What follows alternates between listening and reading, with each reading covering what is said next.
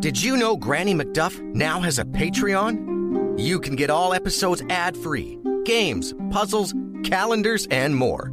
You can even get discounts off Granny merch. Sign up now on Patreon. Go to GrannyMcDuffENT.com for more information.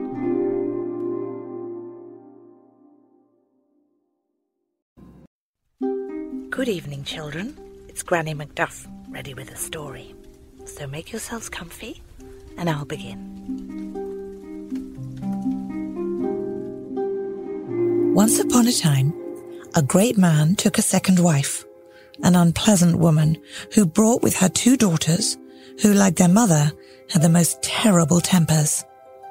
The man also had a daughter, a girl who was kind and loved by all.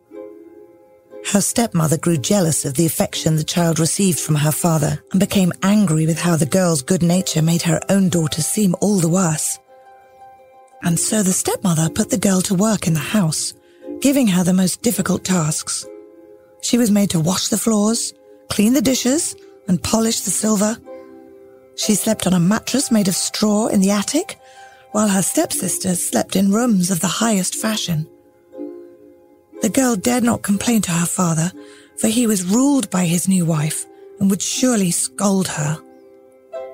After her work was finished, the girl would sit among the cinders near the fireplace to keep warm.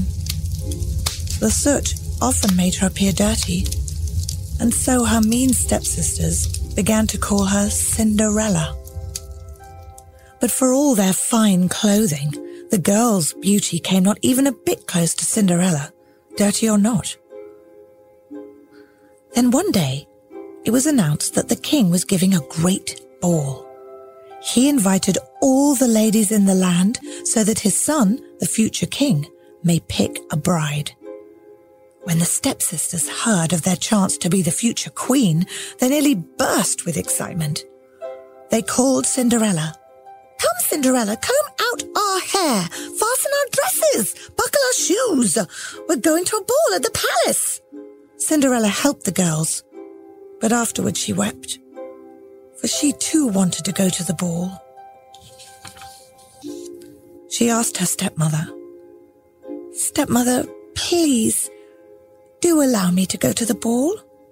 Her stepmother laughed and replied, You? A ball?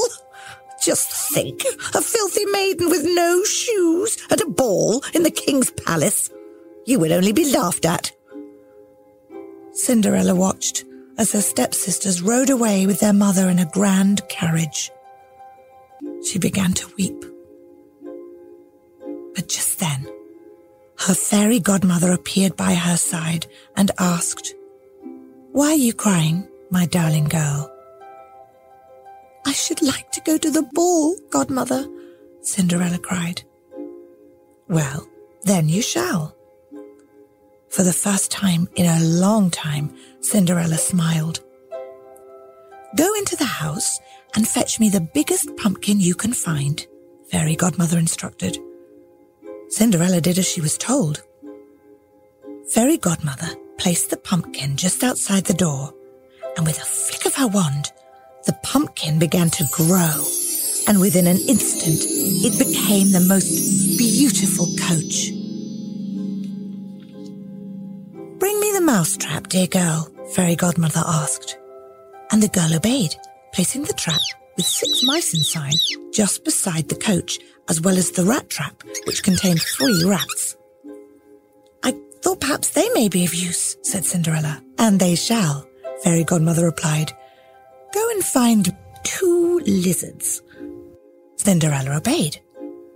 Fairy Godmother opened the door and pointed her wand at each mouse as it came out, turning them all into the most beautiful dapple grey horses.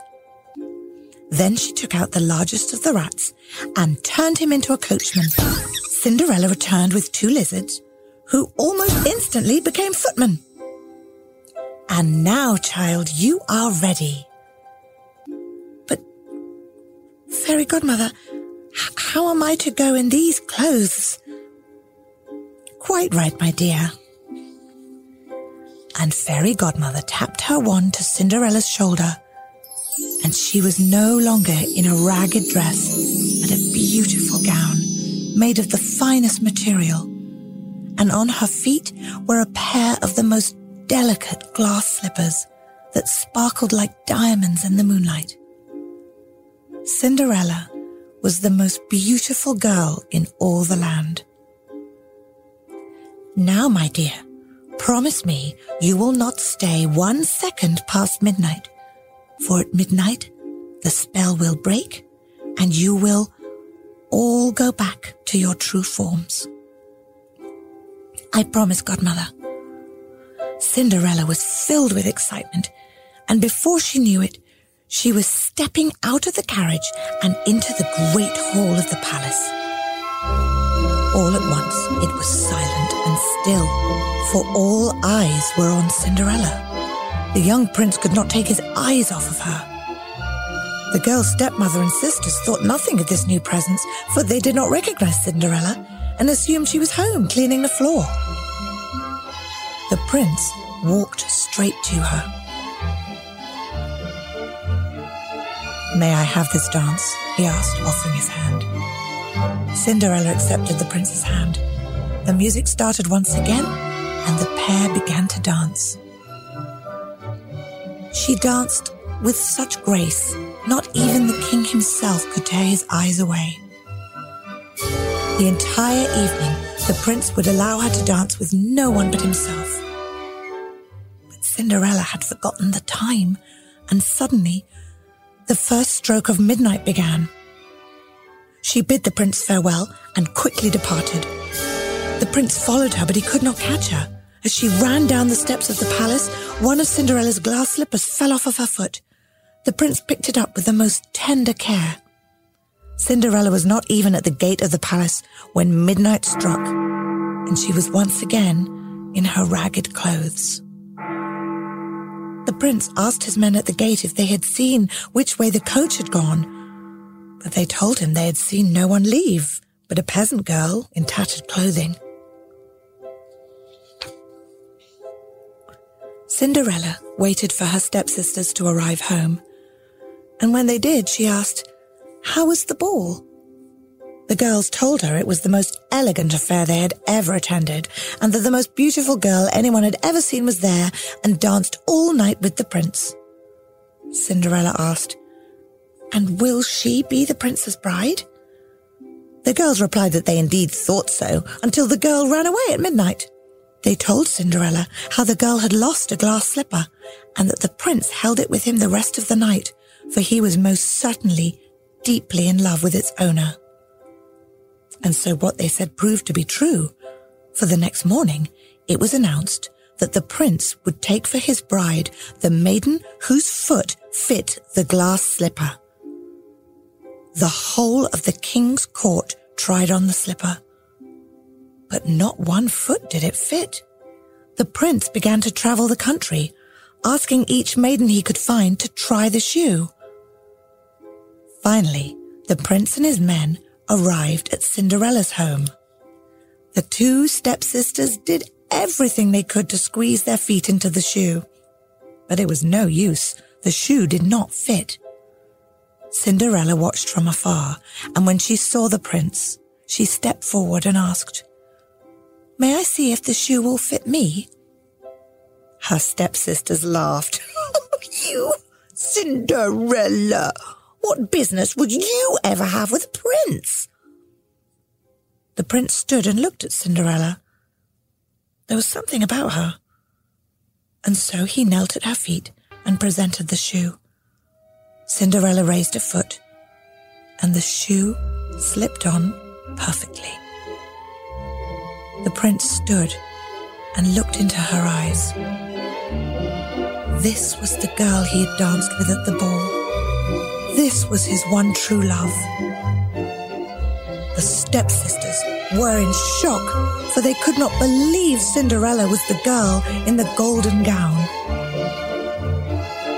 They threw themselves at her feet, but before they could say a word, she looked upon them and said, I forgive you. And with that, Cinderella rode off with the prince on his horse. Three days later, the two were married. In front of the entire court, the prince sealed their love with a kiss for all to see. And they lived happily ever after. The end.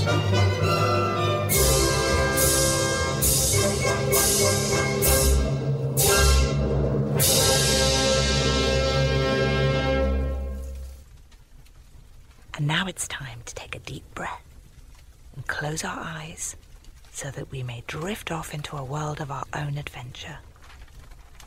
Good night, children.